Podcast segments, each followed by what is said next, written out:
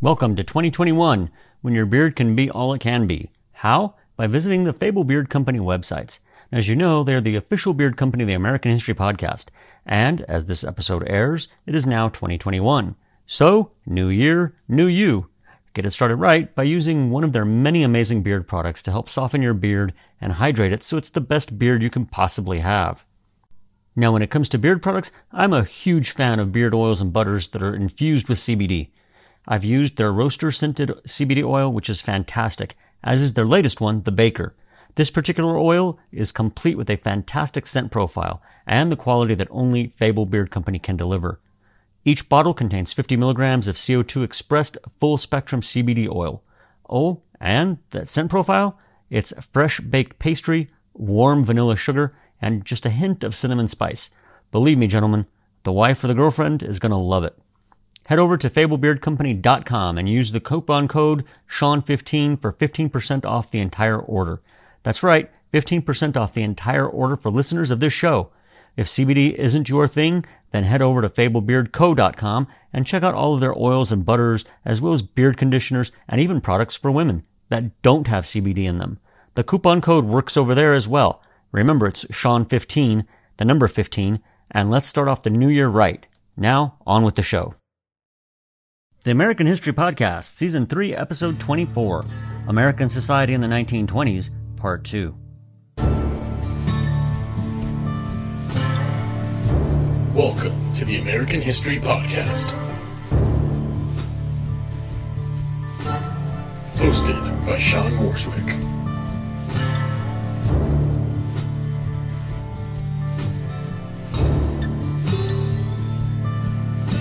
All right, so Welcome back, and before we get started, let me welcome you to 2021. While I'm recording this in late 2020, by the time y'all hear this, the calendar will read January 21st, assuming that you're listening to it just a few days after it's released.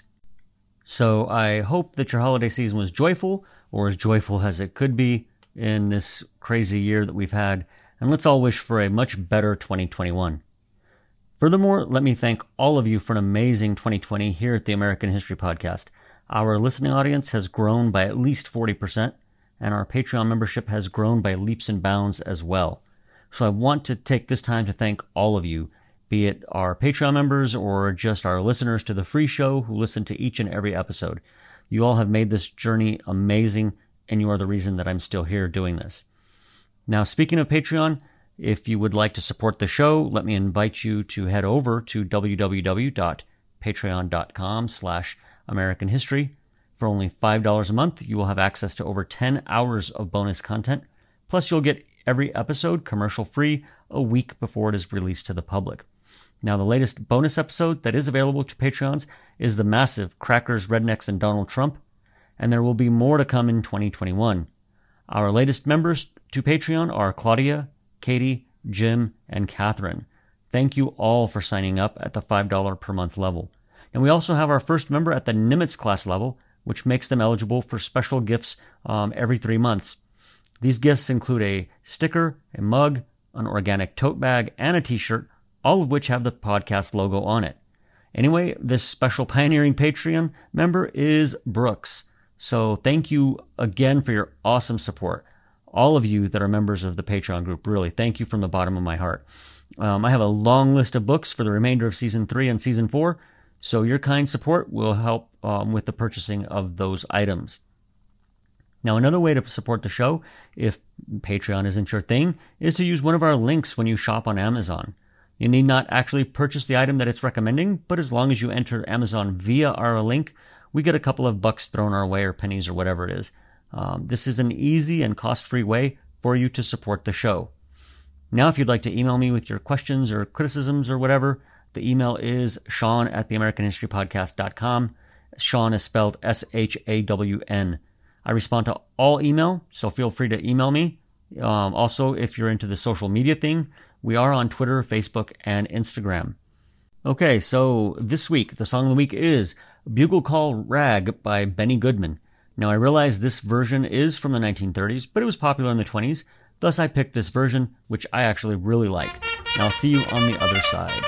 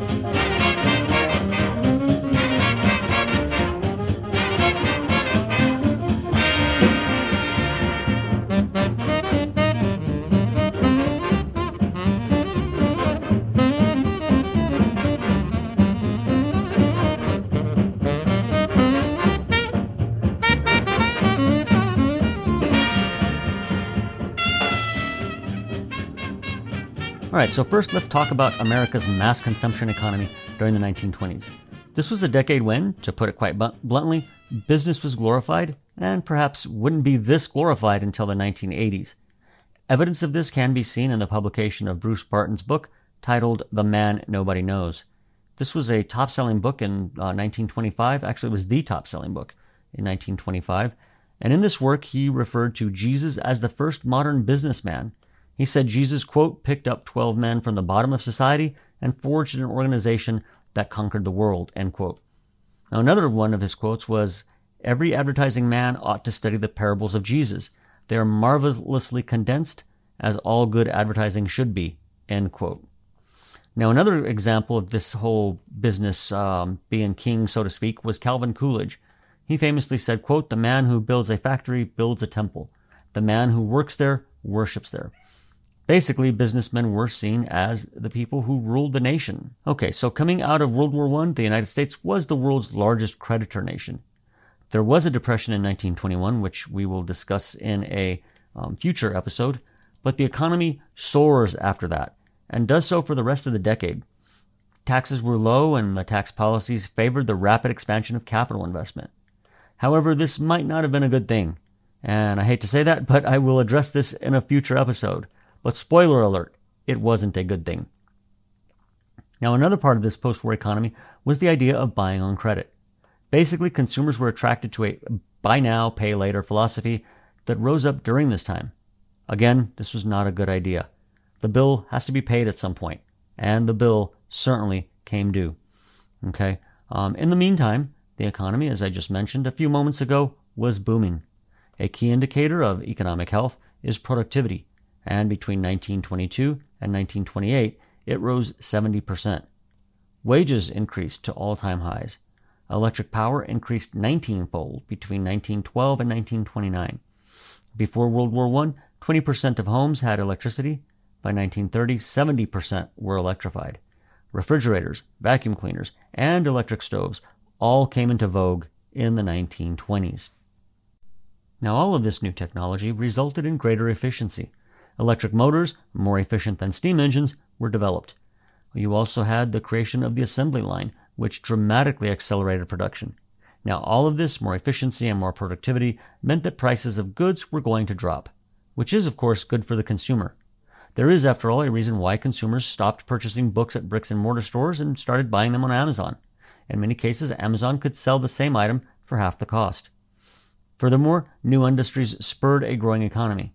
These new industries included light metals such as aluminum, as well as the development of synthetics for clothing.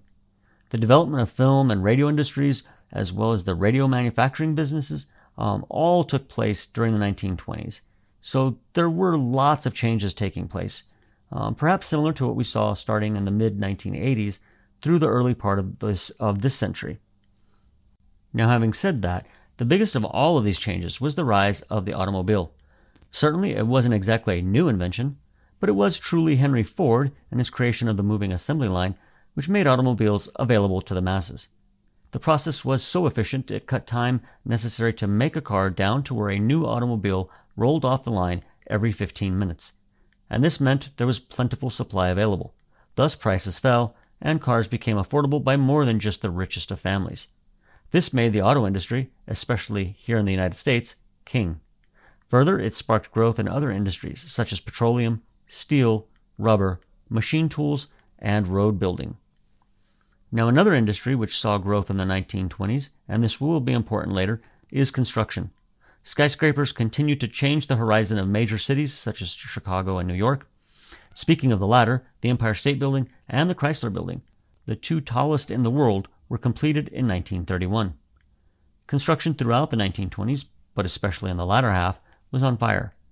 And that will link into the Great Crash and then into the Great Depression. Now, there were also some medical breakthroughs at this point, things like the development of the iron lung and a cure for tuberculosis. You also had a vaccine developed for a virus that was far, far deadlier than what we are seeing today with COVID 19, and that is smallpox. Throughout the early decades of the century, life expectancy grew big time, possibly because of these medical advancements. In 1910, the average life lasted 49 years. By 1930, it was up to 59. That's a major increase. and it would continue to increase throughout the century. This was also a time when chain stores became a common sight in American cities. Stores like Woolworth, Sears, Roebuck, and now the now defunct Montgomery Wards, but also J.C. Penney's, all rose up around this time period. This is linked to the continuing consolidation of trusts in the 1920s and this, uh, this mass market culture, but also the fact that American consumers had more money to spend than ever before. Another aspect to all of this is the fact that women increasingly entered the workforce at this time. There were really two main job types that were open to women. First, typists. Um, these were often middle class, high school educated females. Why? Well, lower class men and women often lacked the language skills required for the job. Second, you had teaching. Women were often teachers, but they could also be shop clerks, cashiers, and switchboard operators. I should note 57% of the, fem- of the female workforce were African American and foreign born women, mostly working in domestic service jobs. Now, of course, if you're getting a consumer mass consumption culture, you're going to get advertising. It really came into its own at this point as an industry. Manufacturers tapped into mass markets through advertising. Workers in the industry tended to be young, white college graduates or uh, former newspaper writers. In fact, men outnumbered women 10 to 1. As we still see, even today, it used persuasion, allure, and sexual suggestion in magazine, newspaper, and increasingly in radio and movie ads. By 1925, U.S. corporations were spending over a billion dollars a year on advertising. That's a lot of money. Now, another facet of modern uh, American culture emerged at this time sports. And it was big business. This was the era of Babe Ruth and Jack Dempsey, and they were famous thanks to the image making of advertising. Yankee Stadium became known as, quote, the house that Ruth built, end quote, thanks to the large crowds who paid to see the Babe play. In 1921, thousands of people saw heavyweight champion Jack Dempsey knock out lightweight George Carpentier in the first million dollar grossing boxing match. Now, I wasn't going to mention this next part, but as you will see, this is important. So if you're taking notes at home, like a good student should, then put an asterisk next to this. All right. Um, it is also related to what I said earlier about Henry Ford. So let's talk about the idea of scientific management. Frederick Taylor wrote a book in 1911 called The Principles of Scientific Management, which was influential in the development of mass production.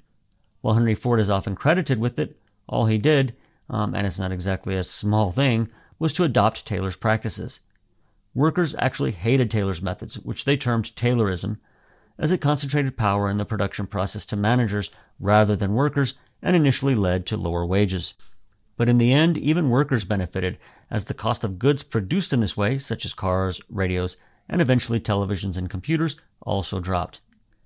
Even today, think of how much a flat panel HD television cost just a decade ago. Today, you can get a huge TV with all the bells and whistles for less than $1,000 at Walmart. This is made possible thanks to Taylor's methods. Okay, so let's look more in depth at Henry Ford and the assembly line. Okay, so let's look more in depth at Henry Ford and the assembly line. Detroit emerged as the automobile capital of the world at this point in time. Now, just a side note, it would actually be more of a curse than a blessing, at least over the long term, as Detroit was a one industry town going forward. Thus, how the U.S. auto industry went, that's how Detroit went. Okay, by the 1980s, things weren't going well at all, but I digress. In the 1890s, some U.S. Uh, inventors began to adapt the European gasoline engine to produce cars. By 1910, 69 companies existed, with a total annual production of 181,000 units. The most successful were Henry Ford and Ransom E. Olds, the founder of Oldsmobile, thanks to their use of assembly line methods. By 1929, the big three, Ford, General Motors, and Chrysler, made 83% of the cars produced in the United States. Now, Ford, quite wisely, realized that workers were also potential consumers of his cars. In 1914, he raised worker salaries from $2 a day to $5 if workers adapted or adopted his thrifty habits. They had to learn English and they were expected to avoid drinking and gambling. Now, if you're wondering, yes, Ford hired company spies to check on his employees' out of work behavior. I will say Ford paid good benefits, hired handicapped workers, convicts, and even immigrants.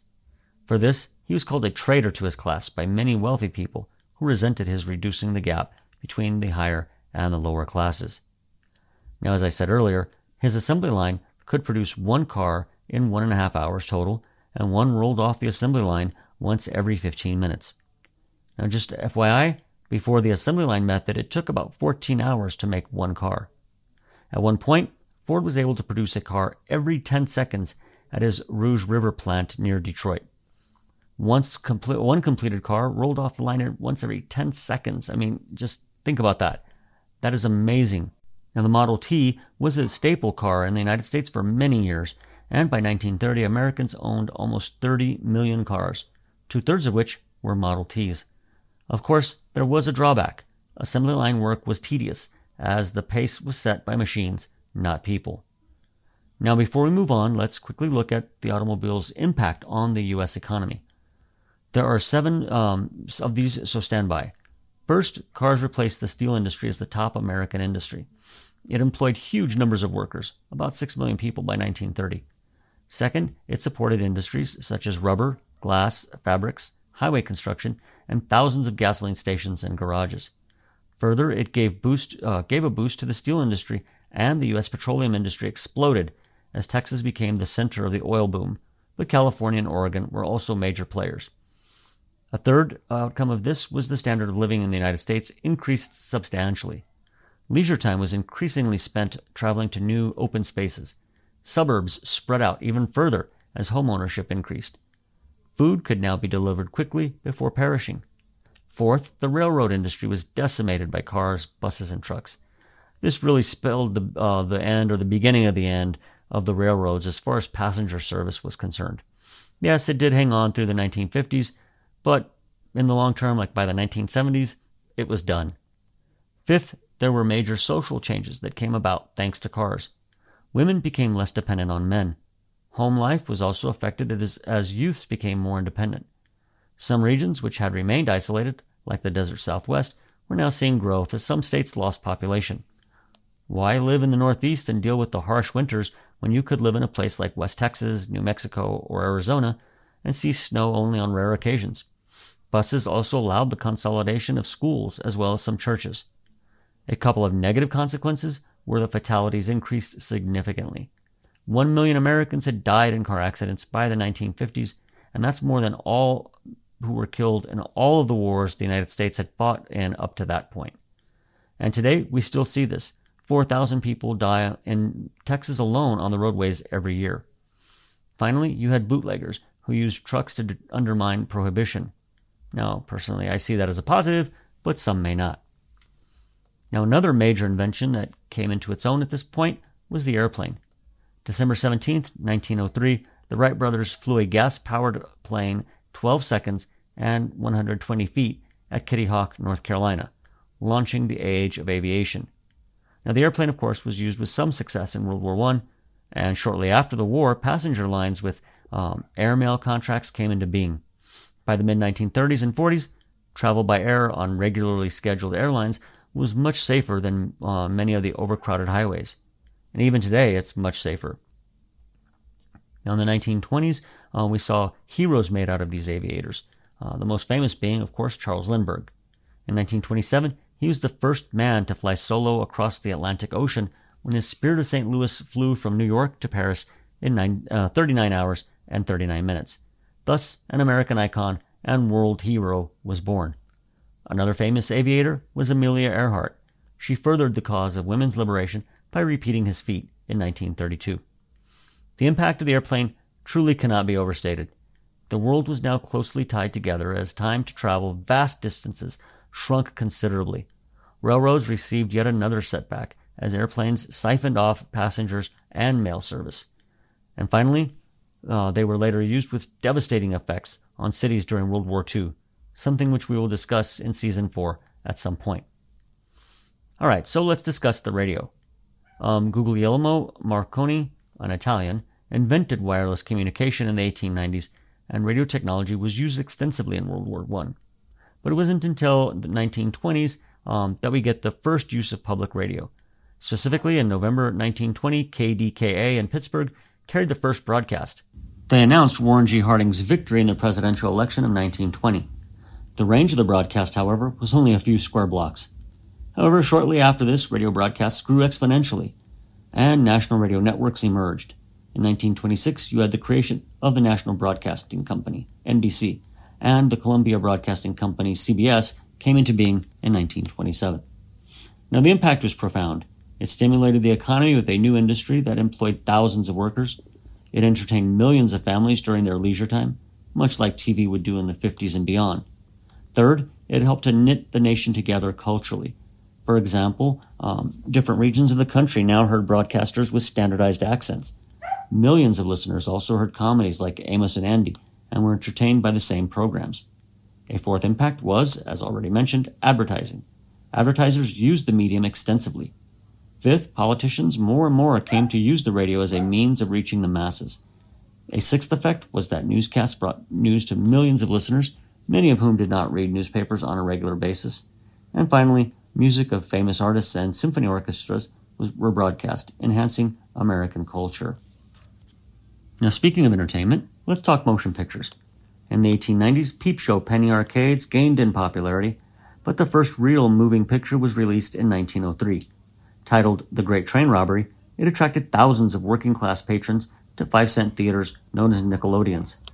But it wasn't until 1915 when we got the first full length film, and that was D.W. Griffith's Birth of a Nation, a film which glorified the KKK and defamed African Americans.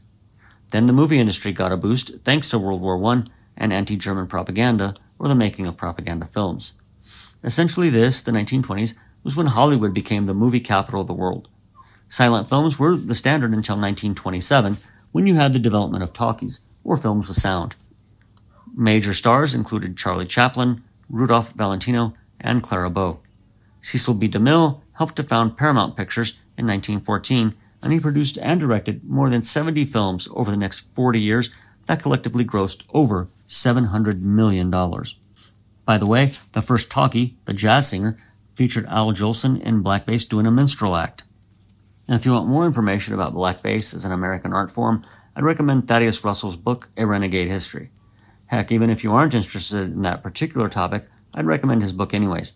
It's the single best book on American history that I have ever read. Anyway, as a result of talkies, silent films died out, and by 1930, some color films were being produced. So, what was the impact of films on American society? Well, they emerged as the nation's premier entertainment industry, more than radio, music, and even live theater. All were secondary to the film business. Actually, sports was second, but it grossed only about one tenth of movie receipts. By 1930, 100 million tickets were being purchased every week. The vaudeville industry was killed off, and live theater attendance decreased significantly. Third, actors and actresses, some with huge salaries, became more popular than even politicians. This is also when you begin to see people interested in what these actors and actresses felt when it comes to political and other issues. And fourth, American culture was bound more closely together as movies became the standard for taste, style, songs, and even morals. A fifth result was that it helped provide education through newsreels and travel logs. And finally, tabloids and the cheap movie magazines emerged as two byproducts of the film business. Okay, our last topic for this episode is the changes which took place in working conditions. Work hours were reduced at this point in history, mainly thanks to the increases in productivity. In 1923, U.S. Steel gave workers three eight hour shifts instead of 12, uh, two 12 hour shifts, partially due to the pressure from President Harding. Uh, by the middle of that decade, steel production was so efficient that workers were given even more time off without hurting the bottom line of the corporation. Now, this is also the time when we start to get welfare capitalism. Owners started to believe that if workers were taken care of, labor unions or strikes would no longer be needed and would become a thing of the past. Thus, you get the rise of employment benefits. These uh, included one week of paid vacation, two weeks for those with seniority, basketball courts, and baseball diamonds located near factories where workers could play for an hour, the availability of a nurse or a doctor at the factory to treat injuries or illnesses, and cafeterias with good food at low prices. In the end, it worked. Union membership declined in the 1920s. The AFL had 5 million members in 1920, but only 3.5 million by 1929. Lastly, wages became stagnant, so perhaps this was how things were paid for. Workers had more time off, but their paychecks weren't growing. In an inflationary environment, which the 1920s certainly were, This isn't a good thing. Actually, inflation is the problem, but you know, that's something we're going to discuss in an upcoming episode. Prices increased faster than wages did, and this is due to the inflation that was taking place. It was a warning sign, but no one paid any attention. In the end, the signs were there of a coming crash, but people were too busy enjoying life to pay it any heed. Okay, so that's all for this episode. Uh, once again, as always, I hope you enjoyed this production, this episode of uh, the American History Podcast, and I'll see you in a couple weeks. Until then, good day.